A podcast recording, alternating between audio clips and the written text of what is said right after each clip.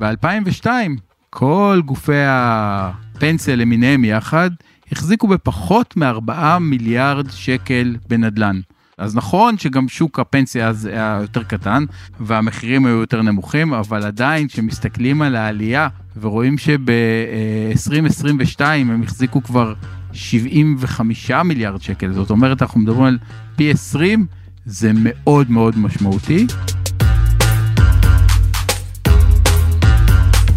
בשנים האחרונות אפשר היה לשמוע שוב ושוב על חברות ביטוח שקונות קניון או קרן פנסיה שקנתה בניין משרדים בארץ או בחו"ל.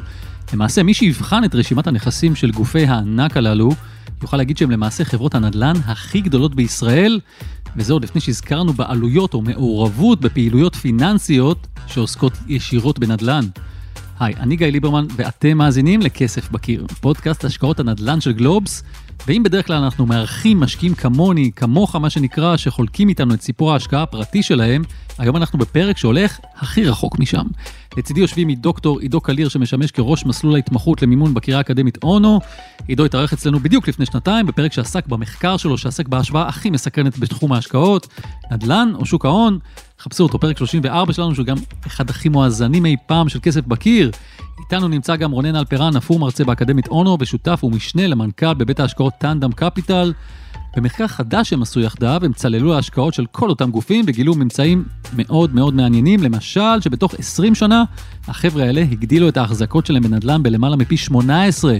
נדבר למה זה קורה, מי חברת הביטוח שהכי חובבת נדל"ן, למה מרבית העסקאות שלהם הן עדיין בארץ, ואולי גם הכי חשוב, האם ניתן ללמוד משהו מהפעילות של שחקני הענק הללו, שיסייע בהשקעות הפרטיות שלנו.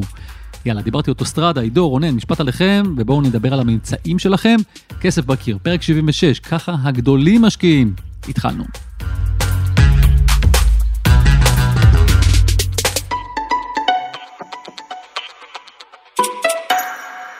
דוקטור עידו קליר, ראש ההתמחות במימון בקריאה האקדמית אונו. היי, אני רונן אלפרין, 20 שנה בשוק ההון, מנהל תיקי השקעות, גם uh, מתכנן פיננסי, CFP, uh, וגם מרצה באקדמיה בתחום של שוק ההון. היום אנחנו הולכים לדבר על משהו אחר לגמרי מה-DNA של הפודקאסט שלנו, של כסף בקיר. לרוב אנחנו מתמקדים במשקיעים קטנים, מה שאנחנו קוראים לו אנשים כמוני כמוך.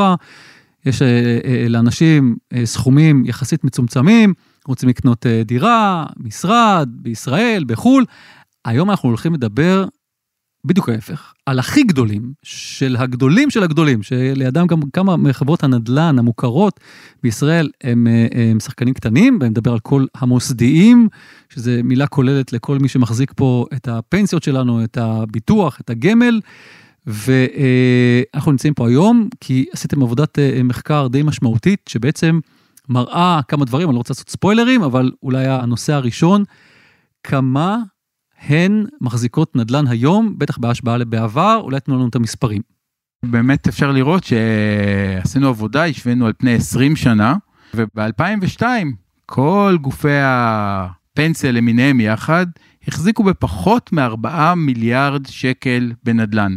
אז נכון שגם שוק הפנסיה אז היה יותר קטן והמחירים היו יותר נמוכים, אבל עדיין כשמסתכלים על העלייה ורואים שב-2022 הם החזיקו כבר 75 מיליארד שקל, זאת אומרת אנחנו מדברים על פי 20, זה מאוד מאוד משמעותי. ואני מסתכל פה על הגרף שאתה הבאת, אני רואה שהעלייה היא, היא יחסית עקבית, זאת אומרת, אין פה איזה קפיצה, יש פה לאט לאט, חבר'ה נכנסים עוד ועוד למגרש הנדל"ן. נכון מאוד, אלא שבכל כמה שנים הם בעצם מכפילים את עצמם בקצב קבוע, אז אנחנו רואים גדילה שהיא הרבה יותר מהירה מליניארית.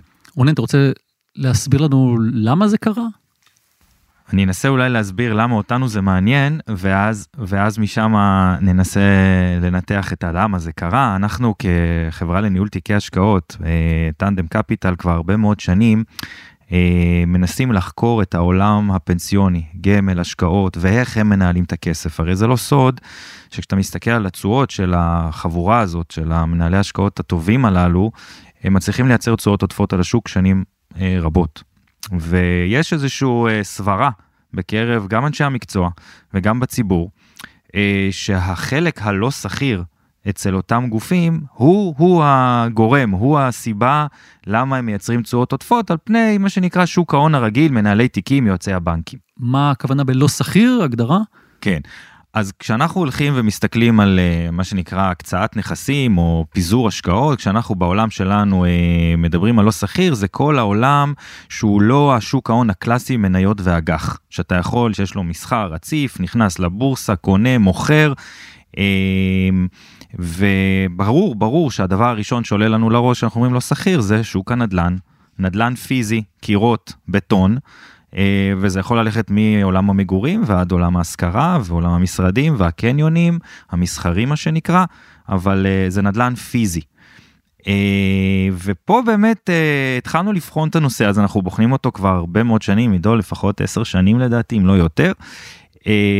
וגילינו ממצאים, האמת שאותנו הדהימו, כי גם אנחנו באנו עם הטיה שזה משם, שזה מהעולם שנקרא הלא סחיר, שזה לא רק דרך אגב נדל"ן, זה גם קרנות גידור ו private equity וחוב אה, אשראי חוץ בנקאי, אה, כל העולמות האלה נחשבים ללא לא סחיר. אני בא ואומר איזשהו, אה, הייתי אומר פה, זה סוג של פצצה שאני מוריד פה להרבה אנשים, שאנחנו כבר יודעים שהמקטע הלא סחיר, מה שמקודם הסברנו מהו, הוא לא הגורם לתשואות העודפות של הגופי המוסדיים. הוא פשוט לא. אני רוצה לשאול, למה הנדל"ן כל כך מעניין אותם? האם זה בגלל שהוא יציב יותר? האם, אה, אה מה יש בו ש, שגורם להם להפוך מ-2 מיליארד ל-75 ותכף נסתכל לעוד כמה מספרים מאוד מעניינים. אז קודם כל היציבות זה חלק אה, חשוב מאוד. אה, נחמד שיש עוגן לתקופות סוערות. בוא נסתכל על 2022, השוק יורד, הנדל"ן לא יורד. הוא לא יורד משתי סיבות, אחת כי הנדל"ן באמת לא יורד. והסיבה השנייה היא שנכסי נדל"ן לא משערכים כל יום כמו מניות, אלא משערכים לכל הפחות פעם בשלושה חודשים והרבה פעמים רק פעם בשנה. נכון להיום, אם נסתכל בדוחות של אה, אה, אה, קרן פנסיה מסוימת, נמצא את מחירי המניות של אתמול, אבל את מחירי הקניון שהם מחזיקים מה-31 בדצמבר 21, שזה בהחלט תורם ליציבות.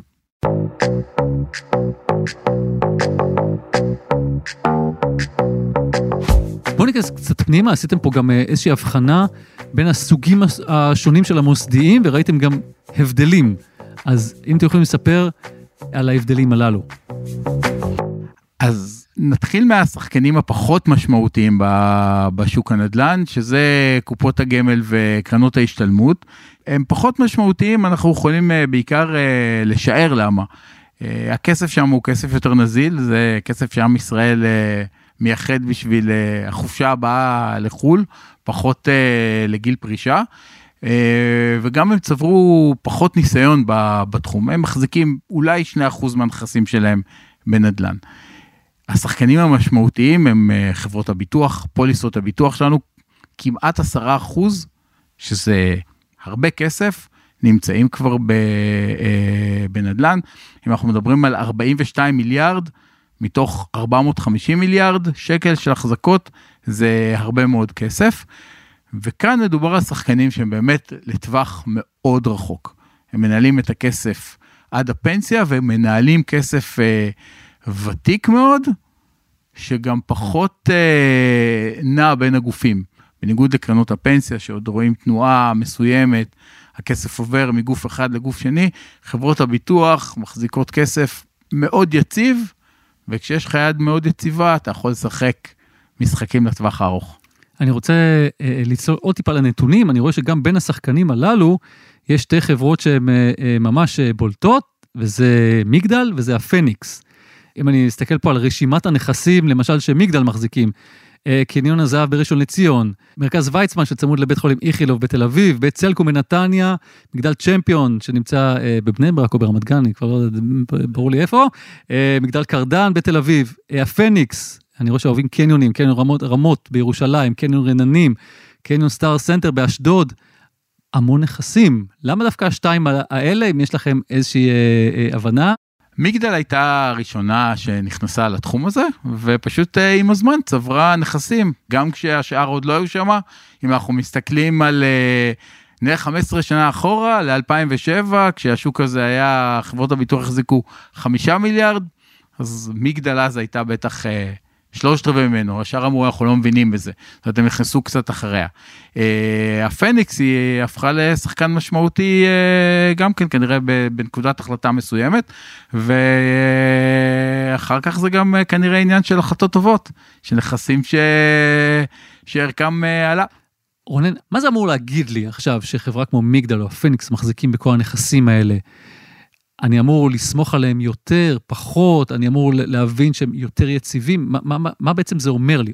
תראה, אני חושב שאני צריך גם להתחבר למה שאמר פה עידו, אה, בכל הקשור למחלקות. אתה רואה באמת את חברות הביטוח שממש מקימות מחלקות ייעודיות לנדל"ן, מביאים אנשי נדל"ן שהסתכלו על העסקה אה, לאו דווקא כעסקה פיננסית לטווח קצר, אלא בהחלט כשהשקעה לטווח ארוך, אה, עם מחקר אמיתי על הנדל"ן ועל הנכס לפני שהם רוכשים אותו. אה, אני עוד רוצה לגעת בעוד נקודה מאוד מעניינת ש, שדיבר עליה עידו, מחם הכסף. אני אסתכל על עצמי עכשיו כמנהל תיקי השקעות, שמנהל כסף ללקוחות בעולם ניהול התיקים. אני מסתכל על עצמי, אם הייתי יודע שיש לי תיק עכשיו במחם אינסופי, תהליך קבלת ההחלטות שלי היה שונה לחלוטין מתהליך קבלת החלטות של שלי או של מנהל קרן השתלמות שיודע שהמח"מ שם הוא אחר ואני חושב שבאבולוציה של השוק הישראל, הישראלי בעולם של פנסיות גמל והשתלמות זה גם אחד הסיבות שאתה מזהה את ההבדלים בין גמל השתלמות לפנסיה או בעיקר לביטוח. אני רואה עוד משהו מעניין פה בתוך המספרים זה שרוב הנדל"ן הוא נדל"ן שמוחזק בישראל ולא בחו"ל. מה שאולי אומר שהחבר'ה גם במקומות הללו עדיין מעדיפים להיות עוד יותר על הסייף סייד כי בחו"ל אנחנו מן הסתם פחות מבינים. אתה נוגע פה בנקודה מצוינת אם אנחנו מסתכלים על מצבת החזקות ואנחנו כמובן מסתכלים לא רק על נדל"ן פיזי אמרנו אנחנו יורדים לרמת הנכס הבודד שאנחנו יושבים על המחקר ובודקים אני תמיד קורא לזה אנחנו הזבוב על הקיר של אה, של אותם גופים מוסדיים ודרך אגב זה פתוח לכל הציבור אנשים פשוט לא מודעים לעובדה הזאת שנכנסים לאתר של מגדל או של הפניקס או של כלל לוחצים על כפתור ועוד כפתור ורואים את כל מצבת הנכסים זה זה פשוט דבר שאנשים לא מודעים אליו והוא המון כוח זה ידע זה נכון מה שאתה אומר כי. כשאתה מסתכל על הדרך שמשקיעים היום בנדל"ן בחו"ל אתה תמצא דווקא אותם הולכים יותר לקרנות.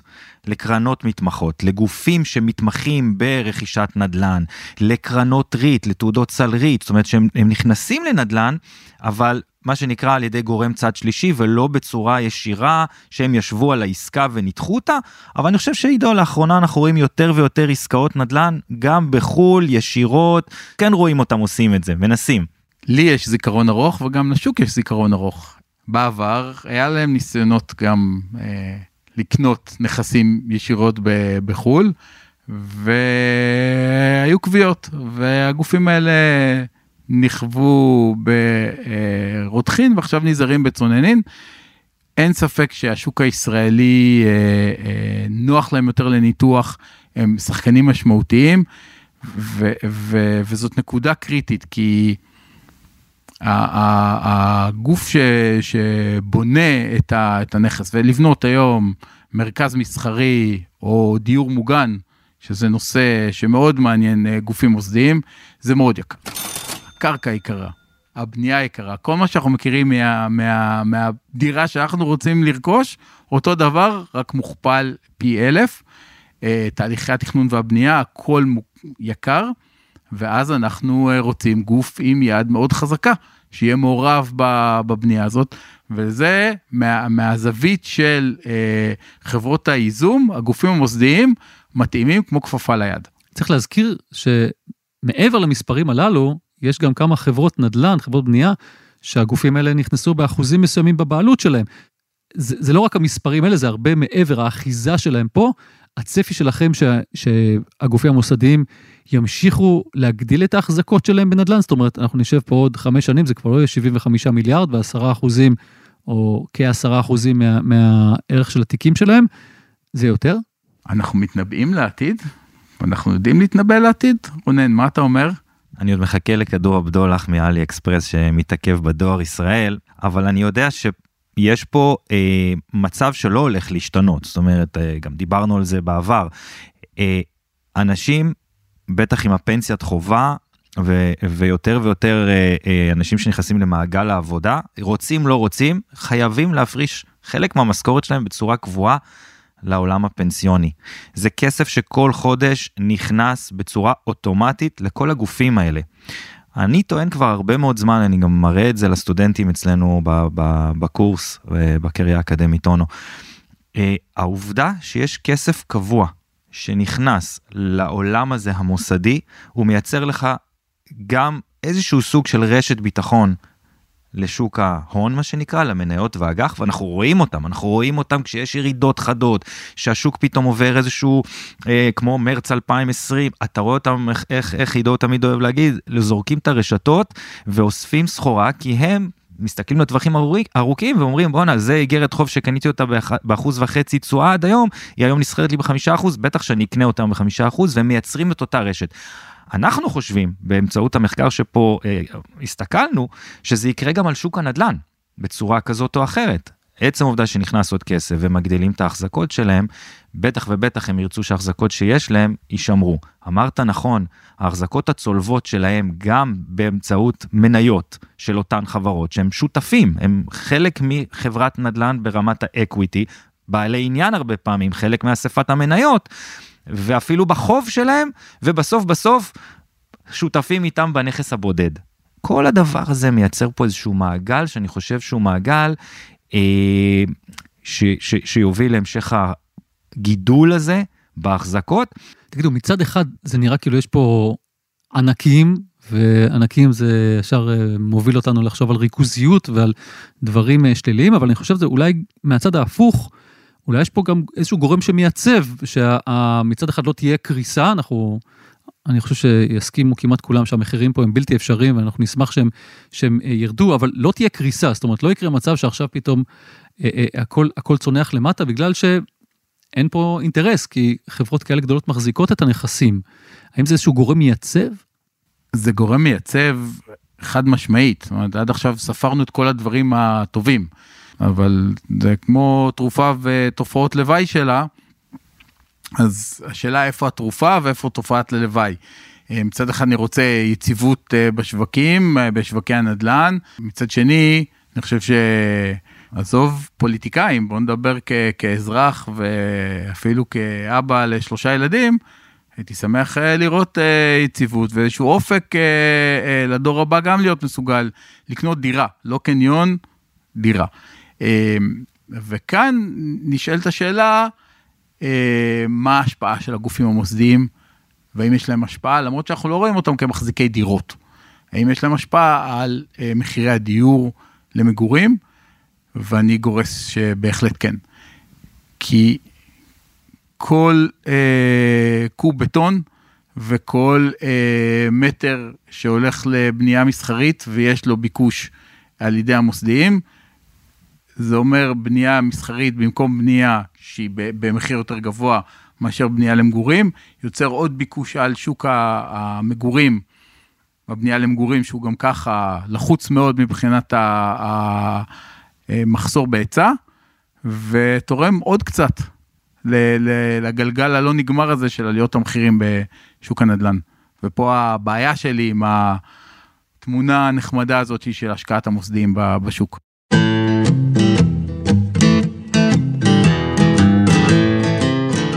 לפי רונן ועידו, הנדל"ן בהחלט מסייע לגופים המוסדיים להשיג תשואות ממוצעות גבוהות מעל השוק בשנים מסוימות, אז האם אפשר לחקות אותם? אתה שואל שאלה מצוינת, אה, אני חושב שאנחנו כבר כמה שנים מצליחים להוכיח אה, מובהקות סטטיסטית מאוד מאוד גבוהה באפשרות היום אה, לעקוב אחרי ההחזקות, יחד עם זה כמובן גם אחרי התשואות שלהם. היום השוק של תעודות הסל כל כך אה, עמוק ומאפשר לך להגיע לרזולוציות כל כך גבוהות שאין שום בעיה אם מישהו ממש מעוניין כמו שאתה אומר ויש לו את הזמן לבוא ולנתח לקחת כמה גופים טובים שהוא קרא עליהם שכבר כמה שנים מצליחים לייצר תשואות עודפות ללכת ולרדת לרמת הנכס הבודד או לרמת ה, מה שנקרא הקצאת הנכסים שלהם ולבוא ולחפש את תעודות הסל המתאימות אה, ופשוט לבנות לעצמו איזשהו תיק כזה עוקב גופים מוסדיים זה מה שאנחנו בעצם עושים היום בטענם כבר כמה שנים וזה בהחלט אפשרי. אני רוצה לשאול אותך שאלה גיא עברת על רשימת הפרויקטים שמחזיקים. לא היה חסר לך משהו בעיניים? בואו נסתכל מה יש שם. קניון ועוד קניון ועוד בניין משרדים ועוד בניין משרדים. מה אין? אין מגורים. אין מגורים, נכון, הם לא נכנסים ל- ל- לשוק המגורים, כי אין לנו שוק מגורים שיתאם את פרופיל ההשקעה שלהם. אין מגורים ואין תשתיות, שזה שני דברים שהם קלאסיים למשקיעי אה, מוסדיים, ושניהם לא נמצאים פה בגלל גם כן, אני, אני רוצה לכעוס על הרגולציה עכשיו קצת, כי רגולציה משעממת וטרחנית שנמצאת שם אי שם בין משרד האוצר ל, ל, לדרך שבה הראיית חשבון מכירה בנכסים, אבל בסוף לצרכן הישראלי היא קריטית. כי אם אפשר היה להביא למצב שבנייה למגורים תהיה אה, ממומנת ומוכרת על ידי הגופים המוסדיים, היינו יוצרים תחרות ישירה לליווי הבנקאי. מה שהיה מוזיל את מחירי הבנייה, כי כסף הוא משאב בבנייה בדיוק כמו בטון. וזה לא קורה, וצריך לשאול למה. והנקודה השנייה זה שאם אני רואה אה, את פרויקטי התשתיות של מדינת ישראל, כביש 6 כדוגמה, אבל אני, אה, בואו נדבר, דיברנו כאן קודם בשיחה שלפני הפרקים, אז תשתית אינטרנט ראויה שהייתה מאפשרת גם למי שגר באמת רחוק אה, אה, להשתלב במסחר במדינת ישראל בלי לעלות על הכביש, היא בוודאי פרויקט תשתית כזה. הפיתוח של רכבת ישראל, הפיתוח של הנמלים, כל הדברים האלה נעשה בכסף זר ולא בכסף של המוסדיים הישראלים. ואני חושב שכל אה, אה, איש אקדמיה מעולם המקרו-כלכלה היה אומר שזה המקום שגופים מוסדיים צריכים להיות בו, כמובן אחרי שהם עשו את בדיקות הנאותות שלהם ובדקו שיש להם תשואות. אז למה הם לא שם? הבעיה היא אה, בעיית רגולציה.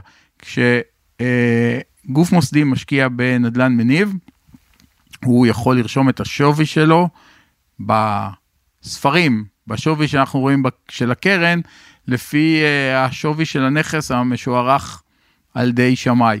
כשאנחנו מדברים על uh, בנייה uh, למגורים, נכנסים כללים אחרים לגמרי, הופך את כל העניין להרבה פחות אטרקטיבי. כדאי ואטרקטיבי, אז הם לא שם. לא אטרקטיבי, לא מעניין, הם לא שם. אוקיי, רונן, עידו, כמו שקוראים לך פה, אני מאוד מודה לכם שאירחתם אותי בקריה האקדמית אונו. תודה, גיא, שבאת להתארח אצלנו. ואנחנו רוצים גם חולצה כמו שלך. אה, יש לי פה חולצה של כסף בקיר, אני אעשה לכם. עד כאן עידו ורונן, ועכשיו לפינת הפרשנות שלנו, והפעם עם רועי ויינברגר, שמכסה תחום הביטוח והבנקאות בגלובס. אהלן רועי, וברוך הבא לכסף בקיר. אהלן, מה נשמע?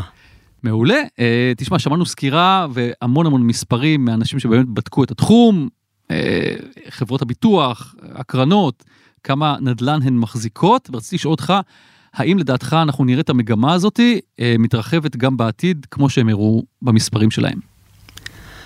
קודם כל, אין ספק שהתקופה הנוכחית היא לא פשוטה עבור אה, חברות הביטוח, ראינו את זה בדוחות האחרונים שלהם, הפסדי עתק בשוק ההון, והם פשוט, חברות הביטוח פשוט יורות לכל הכיוונים.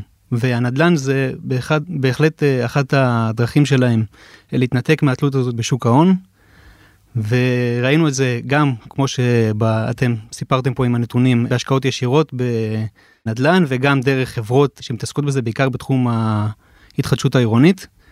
אז בהחלט זו תקופה שחברות הביטוח, כמו שאמרתי, מחפשות כל מיני דרכים לרווחים חדשים, תחומי אה, עניין חדשים.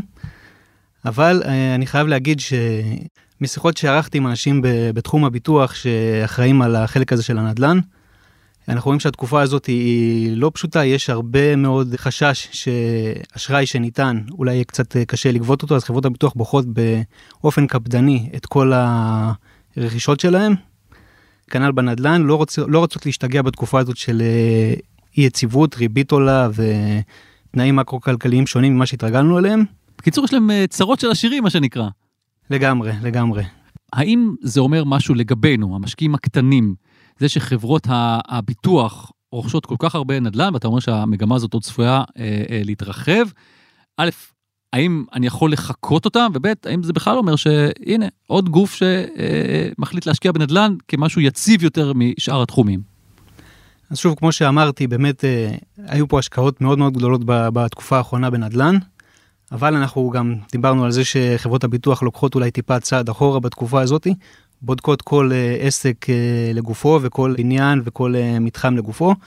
הם גם משקיעים בהרבה מאוד תחומים שפחות נגישים לנו, כמו אה, מרכזים לוגיסטיים, חוות שרתים, דברים כאלה. הם הולכים בעיקר לכיוון הזה בתקופה הזו, אבל שוב, הם טיפה לוקחות צעד אחורה, אז אולי זה גם משקף למי שרוצה לקנות אה, בשביל עצמו, טיפה לבדוק כל, כל דבר, לחכות שהתנאים המקרו-כלכליים יתייצבו, ואחר כך להתקדם עם הצעדים. מי שעוד לא התחייב לנכס או דירה או מה שלא יהיה. זה שהן לוקחות צעד אחורה זה בגלל שהן אה, אה, מרגישות שהן לא מקצועיות מספיק והן רוצות לבדוק את זה טוב, או שזה בגלל שהן חוששות גם מהתחום הזה של הנדל"ן? אה, בהח- בהחלט, ממה שאני שומע מהאנשים בשוק, בהחלט יש פה חשש שלא היה בעבר, אה, וזה בכלל משקף את כל, ה, אה, כל תחומי ההשקעות שלהם הריאליות, לאט לאט, אבל אה, קדימה. אין, פה, אין, אין ספק שהן ממשיכות להתקדם קדימה ורוכשות ורוכשות, אבל שוב, לאט לאט, פחות מאשר אה, ב... אם תסתכלו לפני חצי שנה או דברים כאלה שהיו פה טיסה וקניות של אה, כל מה שזז, כי חברות הביטוח כבר מנהלות מעל אה, טריליון וחצי שקלים של הציבור, והן מחויבות להביא תשואה לעמיתים שלהם בקרנות הפנסיה, בקופות הגמל, הן מחפשות את הנקודות ואת ההזדמנויות האלה, אבל בזהירות יותר ממה שהיה ב... עד לפני כמה חודשים, חצי שנה. רציתי להגיד עוד משהו על חברות הביטוח, על הקשר שלהם עם עולם הנדל"ן, כמה הוא מתרחב.